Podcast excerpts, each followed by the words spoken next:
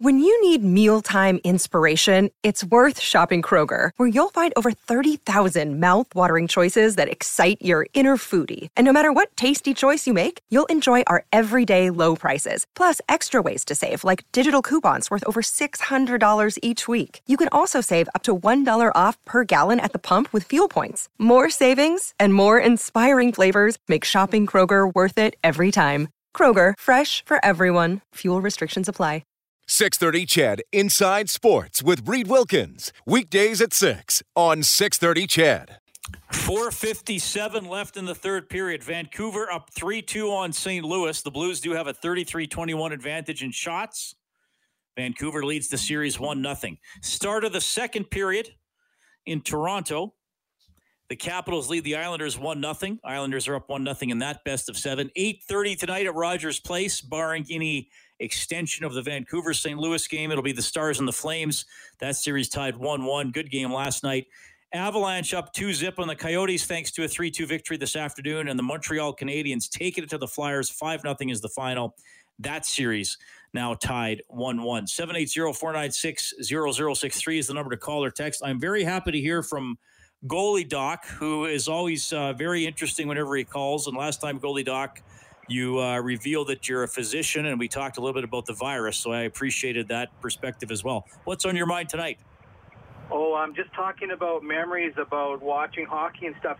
I think the Oil Kings played also in the Jasper Place Arena. Their goalie was Ian Wilkie. He played against the Moose Jaw Canucks that game, and the goalie was Ken Brown. And I don't know if it's the same person who went into became a sports announcer. They were really good goalies, and I think I don't know if Bill Hunter was coaching them at that time, but he used to be the coach of them, the original ones. I think a long time ago. I think Halsey was probably calling the games then. Anyway, oh, probably. And the other thing I was going to say is I was lucky enough to see the first game of the Alberta Oilers at the Coliseum when they played the Cleveland Barons, and they gave certificates out to the people who attended it. Actually, I went to it with my dad, and that's down memory lane. So I just thought I'd let you know about that. But I think that's why they call the Jasper Place Arena the Bill Hunter Arena. So, right, yeah, and that's the story.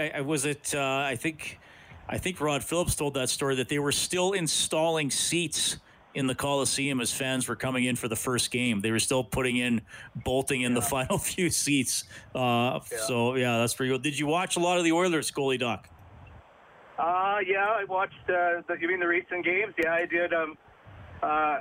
It's I think, like most people are saying, I think it's been pretty dissected for now, and we're all upset about the fact that they didn't win. And again, I think the thing is they underrated the Chicago Blackhawks. But, you know, if you really think about it, if you think about the game they gave up where they got the two late goals, and then the fact that if you think even about the fourth goal, AA hit the crossbar there and didn't get his rebound. And if he scored there, it could have been a different game. So we could have been happy talking about them playing in the playoffs. So, I mean, that's hockey, I guess, eh? I guess, you know, with the balance. But I think they're being pretty hard on. Like, the other thing is what I was kind of upset about, and I think most people agree, is kind of saying that McDavid and Draisaitl don't have any leadership skills and that they didn't show any leadership. I'm not sure what game they were watching with McDavid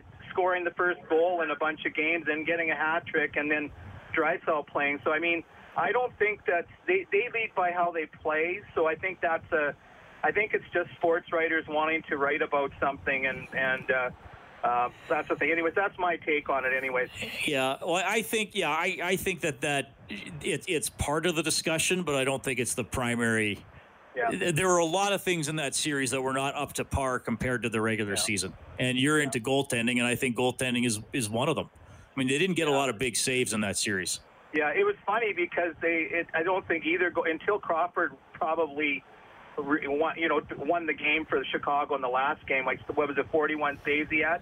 And I mean, I think it got up to 43. Yeah, 43. He played like he used to play when they won the Stanley Cup and that. And I mean, he was. You never know. Like the first few games, maybe he was still sick from recovering from the COVID. You know, so you never know you know, why he didn't play up to par or whatever. And, you know, he was late coming in, too, as well. But, again, yeah, I mean, the goalie, I think both teams didn't play. And yeah, just a little bit disappointed about We expected more from our goalies. But you're right. Yeah, and I think with McDavid and Draisaitl, and I said it earlier in the show, we all know Connor is not a master checker. Would I like to see him improve 5% in that area? Sure, but I think McDavid and Draisaitl, it's like the old saying in football, right? Your quarterback gets too much blame when you lose and too much credit when you win. And I think they're when they lose, I mean, they scored 15 goals and McDavid had 9 points. So, yeah, and somebody said to me, I referenced that I talked to some former players, and you know, they tell me stuff not off the record because they know I'll probably use it, but they tell it to me anonymously. And one guy said, like, if you're a depth player, you have to chip in. Like, you can't just be even all the time, you know, or except like you have to score sometimes. You know, like you can't just play your 12 minutes and think, okay, I'm just going to try not to allow a goal. I mean, at some point you have to think, I'm going to be the hero tonight. I'm not just going to wait for Connor and Leon to do it. And I think that's a bit of a problem too. Yeah, the other thing was with Ethan Bear. I think they were, you know, like on that last goal where Jonathan Toews made that play on him with him to his back, and then the guy shot, scored, put it up in the top corner, which is a nice shot. Maybe, you know, if it was Grant Fuhr, he would have said, I should have had that. But anyways, the thing with that is I'm sure that Ethan Bear on that, I don't think he was well after getting hit. You know, that was a pretty major hit. Oh. I wouldn't have been surprised that he was, you know, I mean, they would have been careful about him going back in again, but you know how players are. They'll probably say, "Oh, I'm okay. Let me go back in." Especially if it's an important game. He could have had. We don't know. He could have had bruised ribs. He could have had that. So, I thought they were a little hard on him about that goal because I know he, you know, he lost. You know, he got Toews beat him and, you know, put the puck to the front and scored that goal. But I find that some of the people, I found it best. I think it was one of the writers in there said, you know, he talked about the battle-worn bear about after getting hit there, and I thought. I just thought maybe I'd be a little bit sensitive, but I thought they were being a little bit critical of him when they really don't know what kind of shape he was when he was playing that last period. Yeah. Well, you make a good point. I don't know, but I mean, maybe it could have been ribs, or that was a pretty hard hit. And also, again, on that play, and that's what I'm talking about, team defense. Yeah. I mean, you can't. I realize fans get upset and they're emotionally attached to the team, but no player is going to win 100% of his battles. Crosby doesn't win every puck battle. Yeah. So Bear lost the one-on-one puck battle. It was a 2-on-5. Only the rest of the Hawks were changing. Only Toews and Kubelik were in the offensive zone. Yeah. So why does not another Oiler just go stand next to Kubelik? And that's what I'm talking about, starting and stopping earlier in the show. Yeah. Don't do a flyby back checking. Go stand next to the guy who might get the puck. And tie up his stick. So I don't really. I mean, Bear, like, sure, he lost the battle, but I don't really fault him effort wise or anything there. Sometimes that's going to happen. Yeah. Anyway, Goalie Doc, I always appreciate hearing from you. Hope you know, everything is well in your world. I know you're taking care of a lot of people, so I appreciate that. Yeah. Okay, thanks a lot, Reed. Okay, so let's just get to the McDavid clip today. Asked about where the team is at defensively. And obviously, it's not where it needs to be. You know, teams that win are the teams that defend, and you know, we haven't seemed to figure that out yet. So like I said, I thought we did, you know, I don't know how else to say it. I thought we took some big steps, you know, playing defensively during the season. Again, just wasn't there in the regular season. You know, personally, obviously could be better, you know, but you know, it's whatever. Yeah, could be better. All right, so that's McDavid sort of, I think, running out of things to say there. And I put a lot of it on team defense. And here's the thing. In goals against in the regular season, they were 15th, 31-team league. And St. Louis just tied the game with 5.5 seconds left. So the Oilers improved defensively. Now, maybe a lot of that was on the PK, but PK is part of the game, and the PK is a big reason they stayed ahead and won Game 2 against Chicago.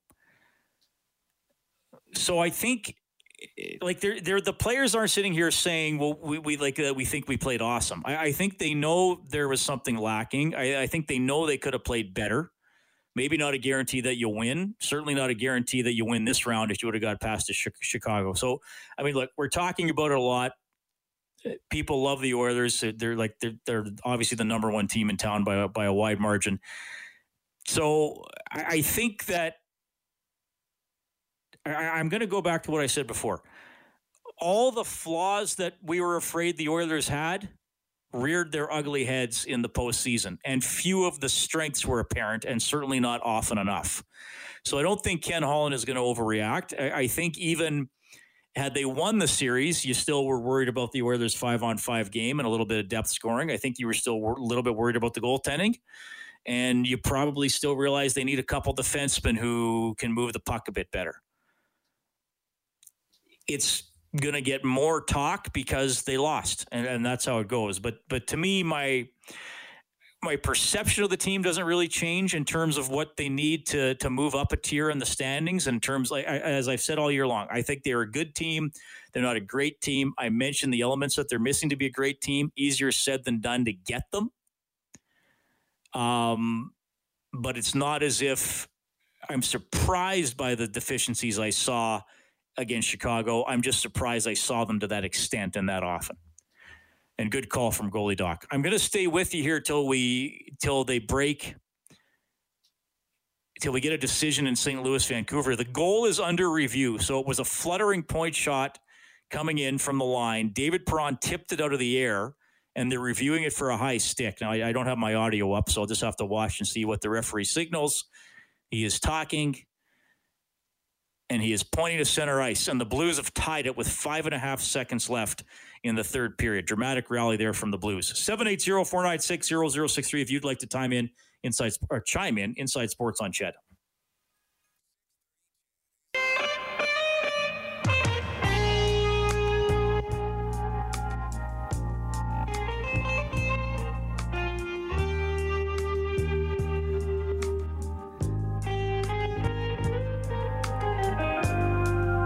What is this, Kellen? Slowing it down a little bit. It slowed it down. This is Europa by Carlos Santana. There we go.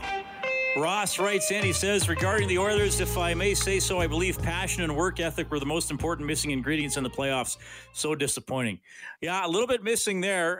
Like I've said before, I don't think pro athletes go to the rink saying, well, we're not going to work as hard. But I do think that sometimes you have a slump or you get in a rut, or you don't, or you show up a little late. Ken Holland mentioned that he didn't like their first game, and that kind of put them on the back heel for the rest of the series. We have Rob on the line as well, 780-496-0063. Good evening, Rob. How you doing? Quite well. Good. I've been listening to you and Bob and the other sports station, and everybody has their thoughts on what happened, and a lot of people say it was passion and work ethic, and my opinion is, I think because it was so close to training camp, maybe the passing of Obi Gabe had something more to do with it, because it was what we know of him now and how nice of a person he was, stuff like that. I think that had a bigger effect on the team than they realized.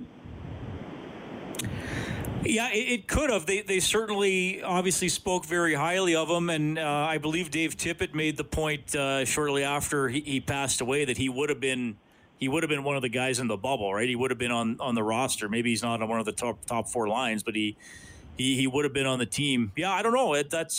No one's brought that up directly before, so it could be something like that, Rob. I don't know for sure, but that was pretty tough. Obviously, the way that the team and obviously his wife and family, but that was a pretty sad situation. But yeah, it wasn't. It didn't. It to me, it didn't. I don't know if you felt this way, Rob. It didn't feel like. And I know there was a 4-month break, but I didn't feel like I was watching the same Oilers team that I saw from October to the middle of March a lot of the time. Exactly, and really, I mean, everybody had the same break, and I think the only difference was. That he just passed away so close. Wasn't it during or just before training camp? Well, he passed away in April, so it was about a month after the season paused. Yeah. Okay. Yeah. Yeah. Well, that's just my my opinion. Thanks. No, hey, yeah, that's good, Rob. I appreciate you sharing it, man. Have a good weekend.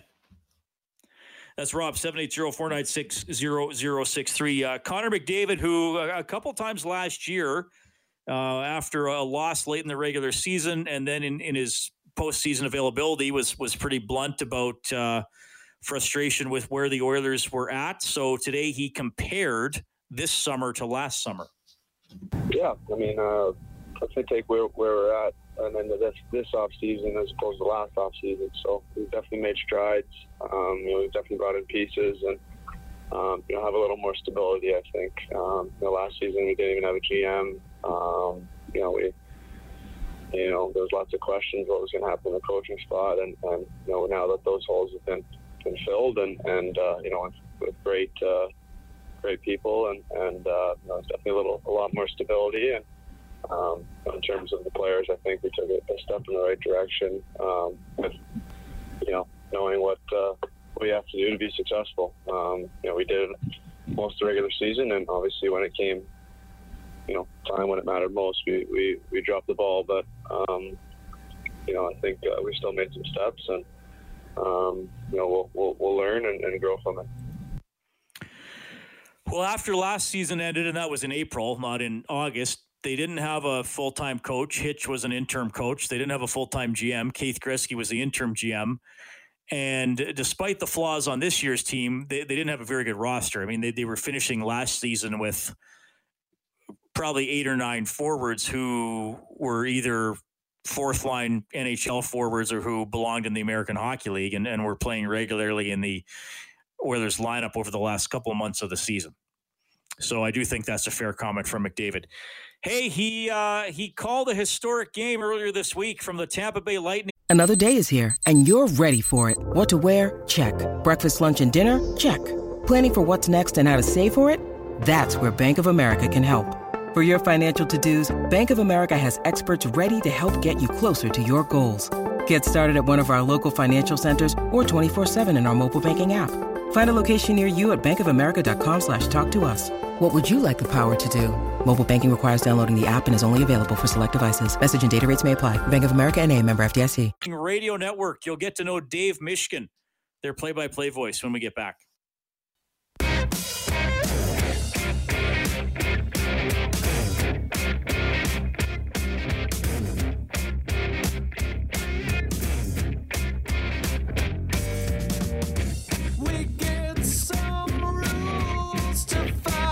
Overtime just underway, 40 seconds in at Rogers Place. Vancouver and St. Louis tied 3-3. The official time of David Perron's tying goal, 1953. Vancouver went up 3-1 about 5.5 minutes into the third. Sammy Blais scored at 9:02 and then Perron at 1953. So that game in overtime, Vancouver leads the series 1-0. The Islanders leading the Capitals 3-2 with 7.5 minutes left in the third. Oh, my God, the Canucks almost scored.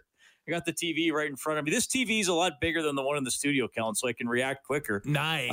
Redirected point shot, and Binnington was looking to the corner, and instead the puck was coming towards the front of the net, and it hit his right pad without him even knowing it, and then was cleared by St. Louis. Anyway, Islanders up 3-2 on the Capitals in the second period. Stars and Flames still to come at Rogers Place, provided this St. Louis-Vancouver game doesn't go all night. The Avalanche beat the Coyotes 3-2 to lead that series 2-0. The Canadiens tie their series with the Flyers with a 5-0 win.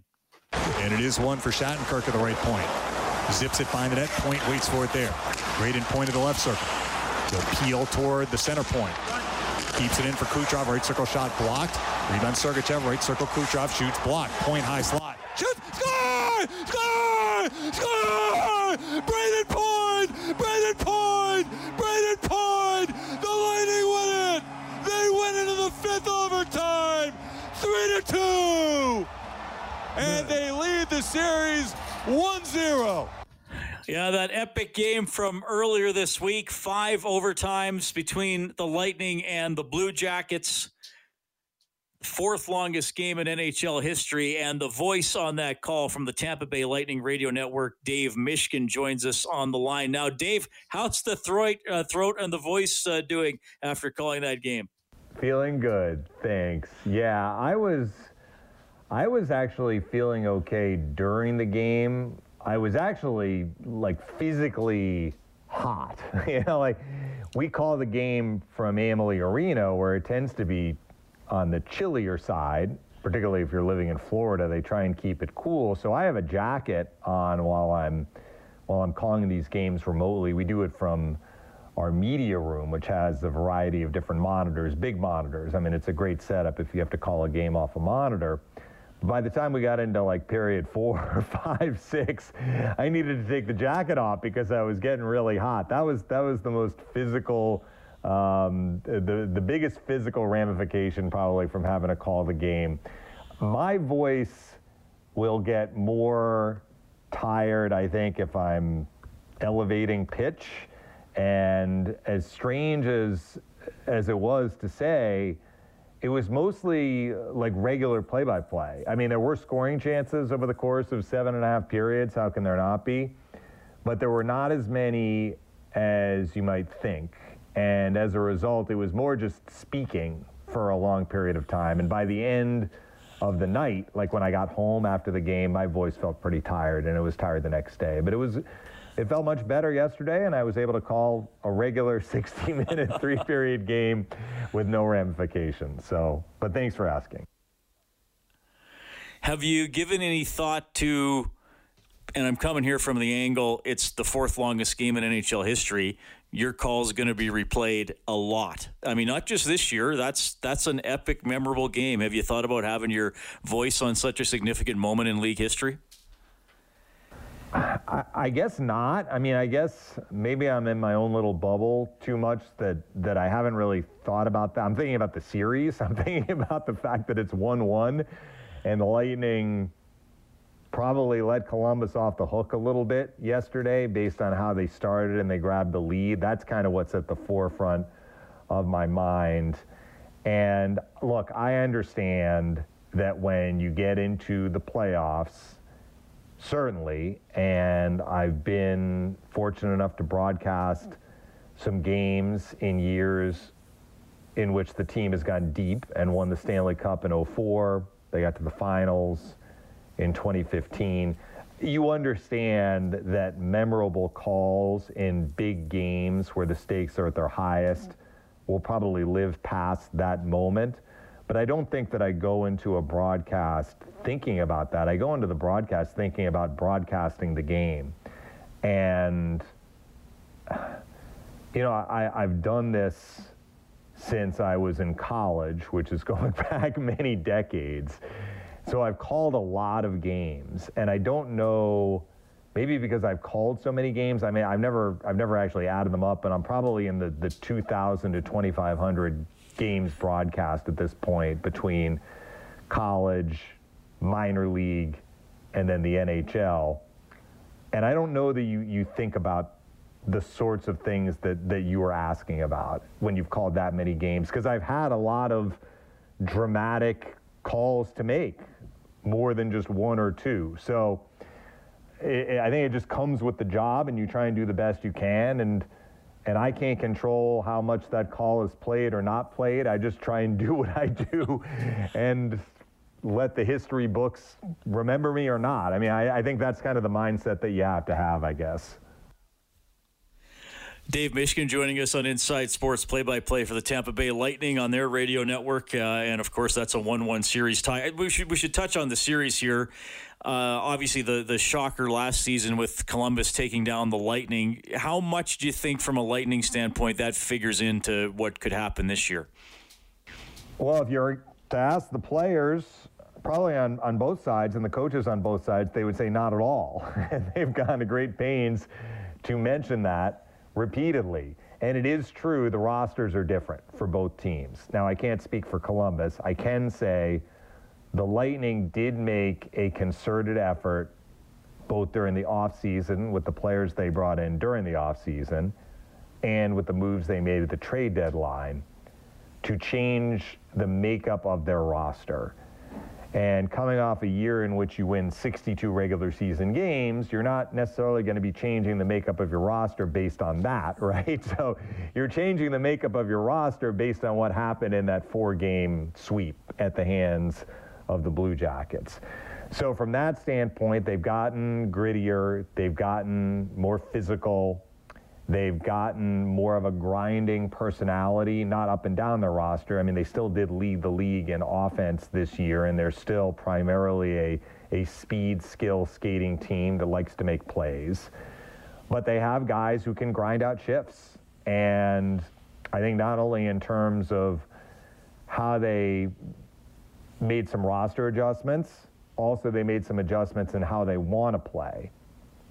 And it's not like a complete metamorphosis, Reed, from the way they played last year, but it's more making some adjustments in their mindset to become maybe a little more risk-averse so that, you know, if you have a 2-1 lead in the third period, you don't need to make a play to go up 3-1. If the play is there to be made, fine, but there's no reason to force it. And if you win the game 2-1 or you win the game 6-1, it doesn't matter. It's still a win. And I think getting that mentality in place where sometimes you see a chance to make an A or an A-plus play, but if that play doesn't work, it might lead to a chance against. Settle for the B play or the B-minus play. That's okay. And live to play another shift. And that's kind of what I'm getting at in terms of a change in the approach of how they want to play the game based on score, time, situation. And interestingly, I did not think the Lightning had a particularly strong game two in that regard. I thought that they did try and press, and that fed right into Columbus's hands once the Blue Jackets got the lead. Talking about after the start. The start was really good for the Lightning in game two. But through 150 minutes in game one, the Lightning really played that way. I mean, that game does not go into the fifth overtime if the Lightning were taking huge risks and being like the riverboat gambler trying to win the game now. I think they showed a lot of patience in their game because they know that Columbus will have patience in their game. And I think that's going to be the interesting dynamic as the series progresses, particularly if the games are tied, or one team is up by one goal or down by one goal. Will the Lightning be able to execute with the same methodical patience that they showed for the vast majority of that first game, which was really the equivalent of 2.5 games? So that's how things have changed a little bit on the Lightning side, but they're facing a team that can D up really well, and they protect the front of the house really well. They block a lot of shots. It's hard to get shots through. It's hard to get second opportunities. And when they get the lead, talking about Columbus, they batten it down even more. So that is the challenge facing the Lightning or any team that plays the Blue Jackets. And they're going to have to find a way to navigate through that challenge. Dave Mishkin joining us on Inside Sports. Yeah, well said. I think a pretty good observations on the Lightning and playing that playoff style of game. Hey, Dave, it's cool here. One thing we've been able to do sort of during the pause, and I want to do it a bit with you tonight, was we profiled some different play-by-play now announcers from basketball, football, and hockey in North America. So I've never really done this with you in our previous interviews, and you mentioned the thousands of games that you've called. Where did this play-by-play journey start for you that eventually brought you to the Tampa Bay Lightning?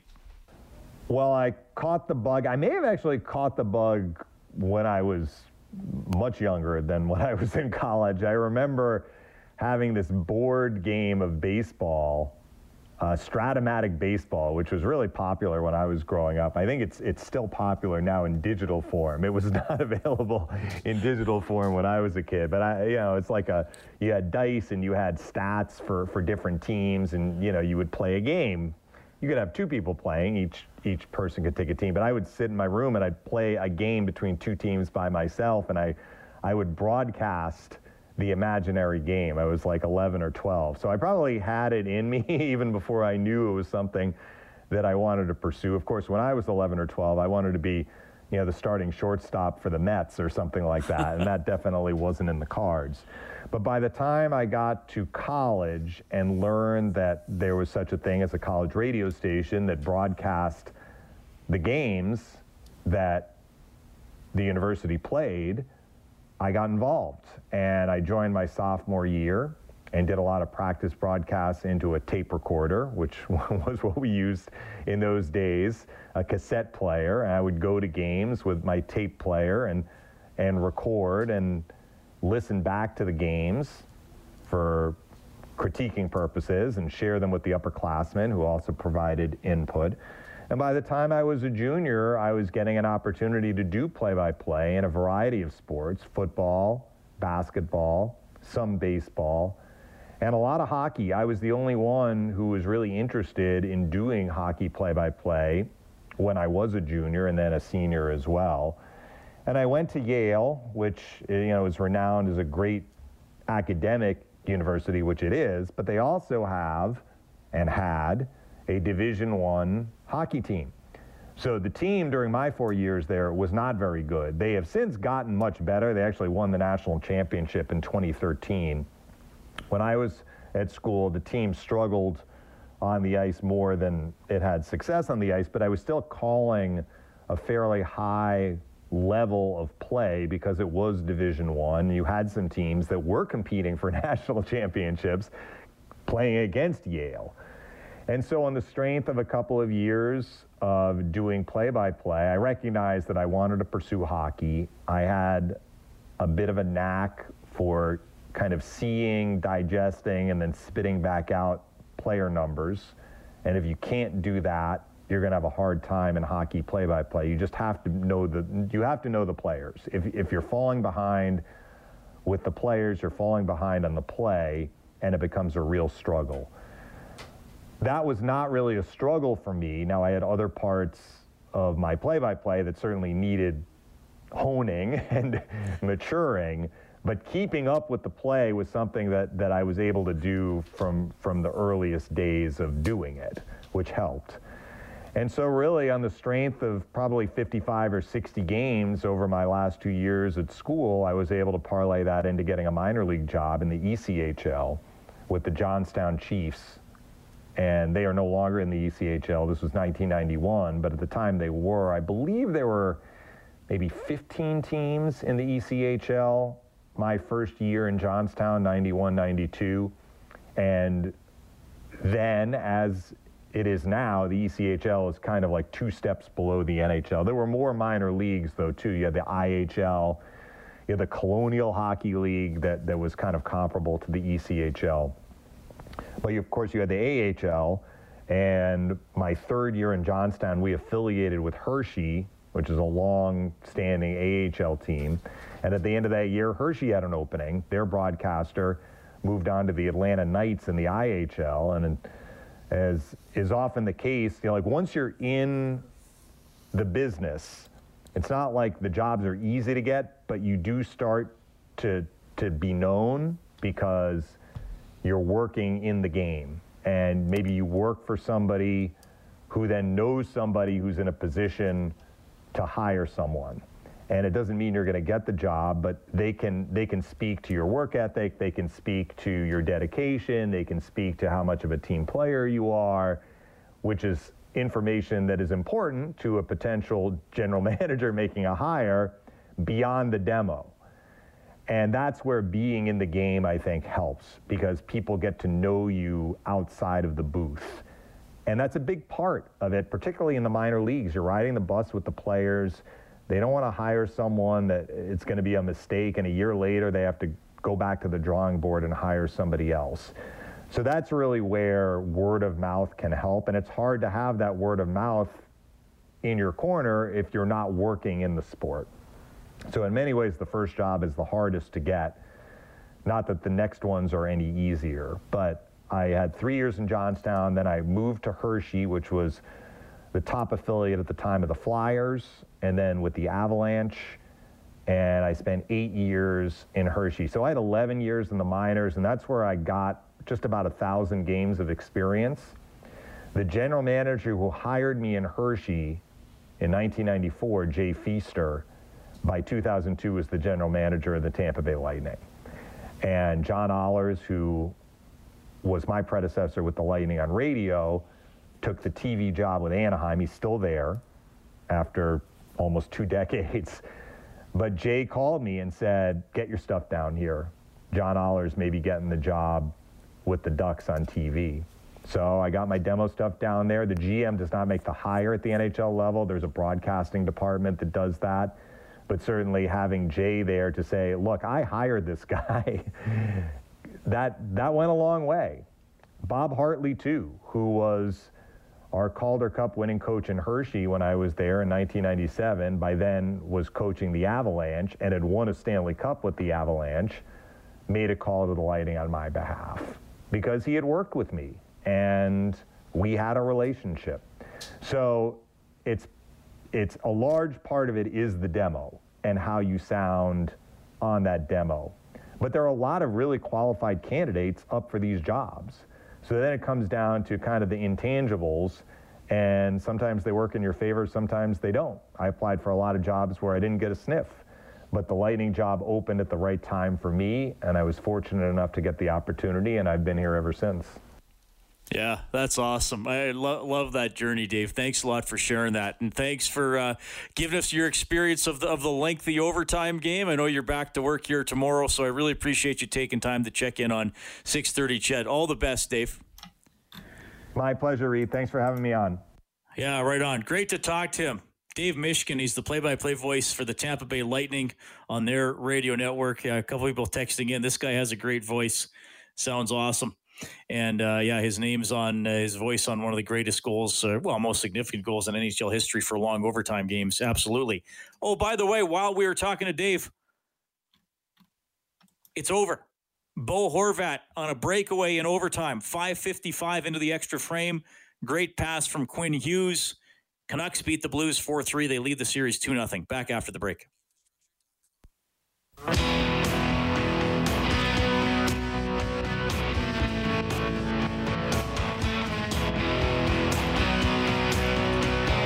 Hope you're having a great night. So Bo Horvat scores in overtime. David Perron had tied it at 19:53 of the third for the Blues. Horvat scores 5:55 into the extra session. How about the Canucks? 4-3 victory. They lead the Blues 2-0. After two periods in Toronto, Islanders and Capitals, it's a 3-2 lead for the Islanders. They're up 1-0 in the series. The Stars and the Flames will be pushed back a little bit because of the Vancouver overtime. It'll start just before 9 if you were planning on watching that one tonight. 8:57 Mountain Time, John Shannon tweeted out. That's game 3 of that series. The Avalanche beat the Coyotes 3-2. They're up 2-0 in the series. And, of course, the Canadiens taking down the Flyers 5-0. That series is 1-1. Big thanks to Dave Campbell, the producer of Inside Sports, Kellen Kennedy, your studio operator this evening. My name's Reed. Hope you have a great weekend. I will talk to you Monday at 6. Take care. Maybe tomorrow I'll want to settle down. Until tomorrow I'll just keep moving on. 630 CHED Inside Sports with Reed Wilkins. Weekdays at 6 on 630 CHED.